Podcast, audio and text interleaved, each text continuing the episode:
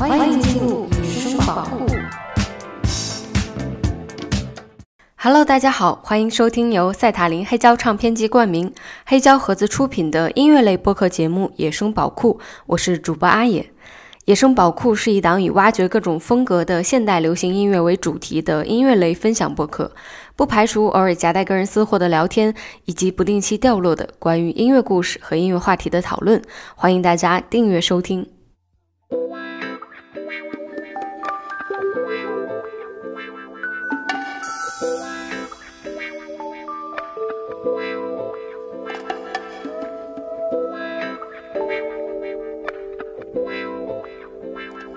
Guess it never was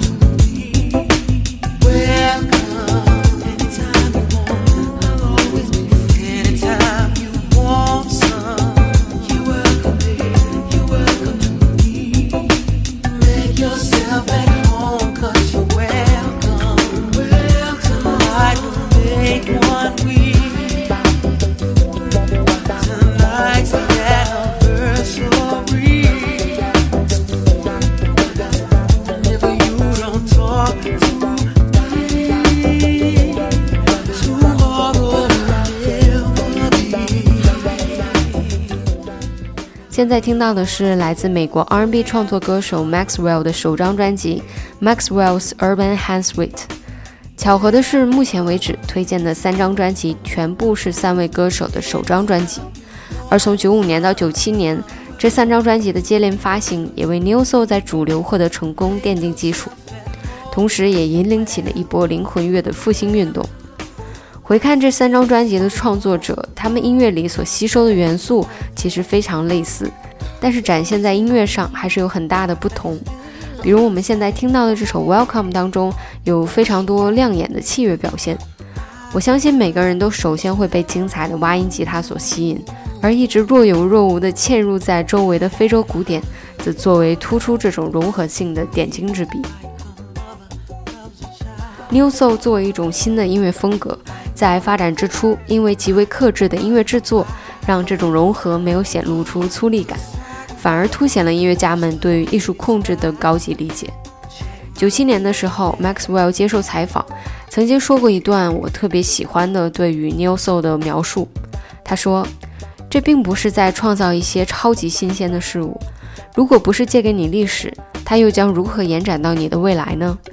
这就像是看着孩子们眼睛时候的真正精彩之处，你可以在他们的眼睛里看到他们的父母。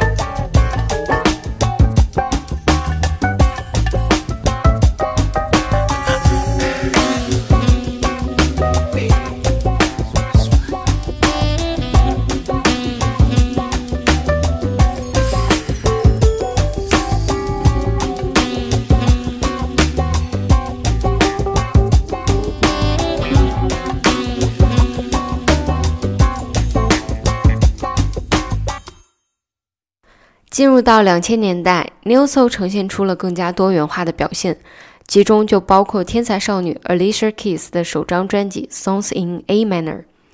这张专辑发行的时候，Alicia Keys 只有十九岁，但是更加令人难以置信的是，她从十四岁开始就已经在为这张专辑创作歌曲了。她从小就在接受古典钢琴的学习，这些经历让这张专辑当中出现了古典乐和嘻哈之间更为精彩的对撞效果。比如专辑当中的第一首歌《Piano and I》，以贝多芬的《月光奏鸣曲》作为开端，并用一段福音合唱作为奏鸣曲和嘻哈节拍之间的过渡。这个不到两分钟的 intro 将专辑的音乐色彩呈现得非常准确。我们一起来听一下。Hello, my goodness. I didn't know I was here.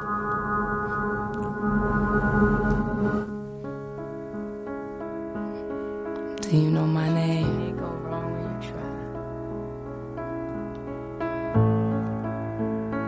Always got to try, no matter how long that shit take. Yeah, yeah. Uh. Whatever stops you from dreaming,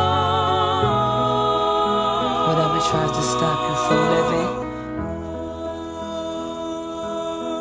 flip it.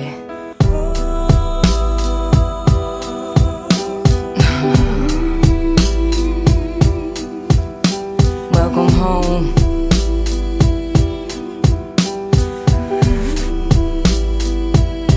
Cause right now, what I have to do is I gotta amp myself up as well as you. So, yeah. So, what it took me like maybe two years and shit.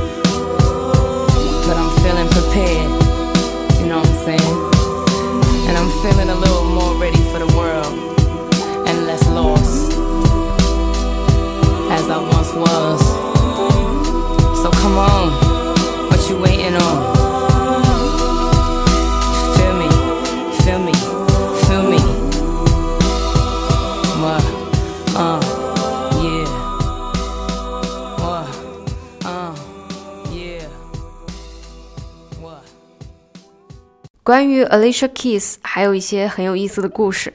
她十五岁的时候就和哥伦比亚唱片公司签约，但是却一直没有和唱片公司的包装思路达成一致。她想做自己的音乐，但是唱片公司呢希望从外形上对她进行包装，并演唱收来的歌曲。所以在这种情况之下，原本答应为 Kiss 发行专辑的哥伦比亚公司拒绝了这张后来在当年的格莱美上狂揽五项大奖的专辑《Songs in A Minor》。但是 Alicia Keys 在签约哥伦比亚唱片公司的期间呢，还真的发行过一首歌，叫做《Dadida Sexy Thing》。这首歌还意外地出现在了电影《黑衣人》的配乐当中，这也是哥伦比亚唱片公司为 Alicia Keys 发行的唯一一首歌曲。Alicia Keys 的这段从绝境当中追求自我的经历，也配合着音乐作品，让她成为了一个塑造新灵魂乐的酷酷的 City Girl。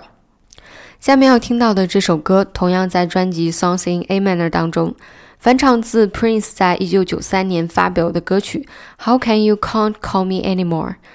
Alicia Keys 把歌名重新改成了《How Can You Don't Call Me》，并在其中加入了更多的律动感，同时也展现出了自己超强的嗓音实力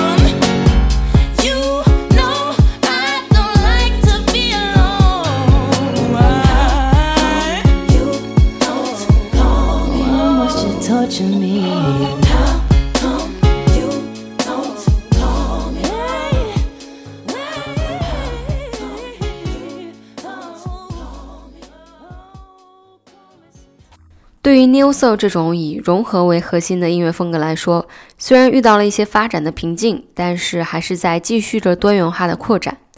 在灵魂乐进入第三个十年当中的时候，仍然有很多年轻的音乐家不断的做出尝试和发展。比如下面要给大家推荐的这位是个九八年出生的年轻吉他手 Steve Lazy，他之前呢是乐队的 Internet 的成员之一。他们的音乐里一直融合了很多 R&B、嘻哈、爵士、Funk、电子舞曲的元素。这里也非常推荐他们的专辑《Purple Naked Lady》。Steven Lazy 在接受采访时曾说，Eric Baldwin 等人对他的影响巨大，但是他音乐里的那种新都市的感觉，是过去的那些 New Soul 当中没有的色彩。作为差不多和他同龄的我来说，也的确可以在他的音乐当中找到当代都市青年们的各种生活情绪的表达。下面来听 Steve Lacy Playground。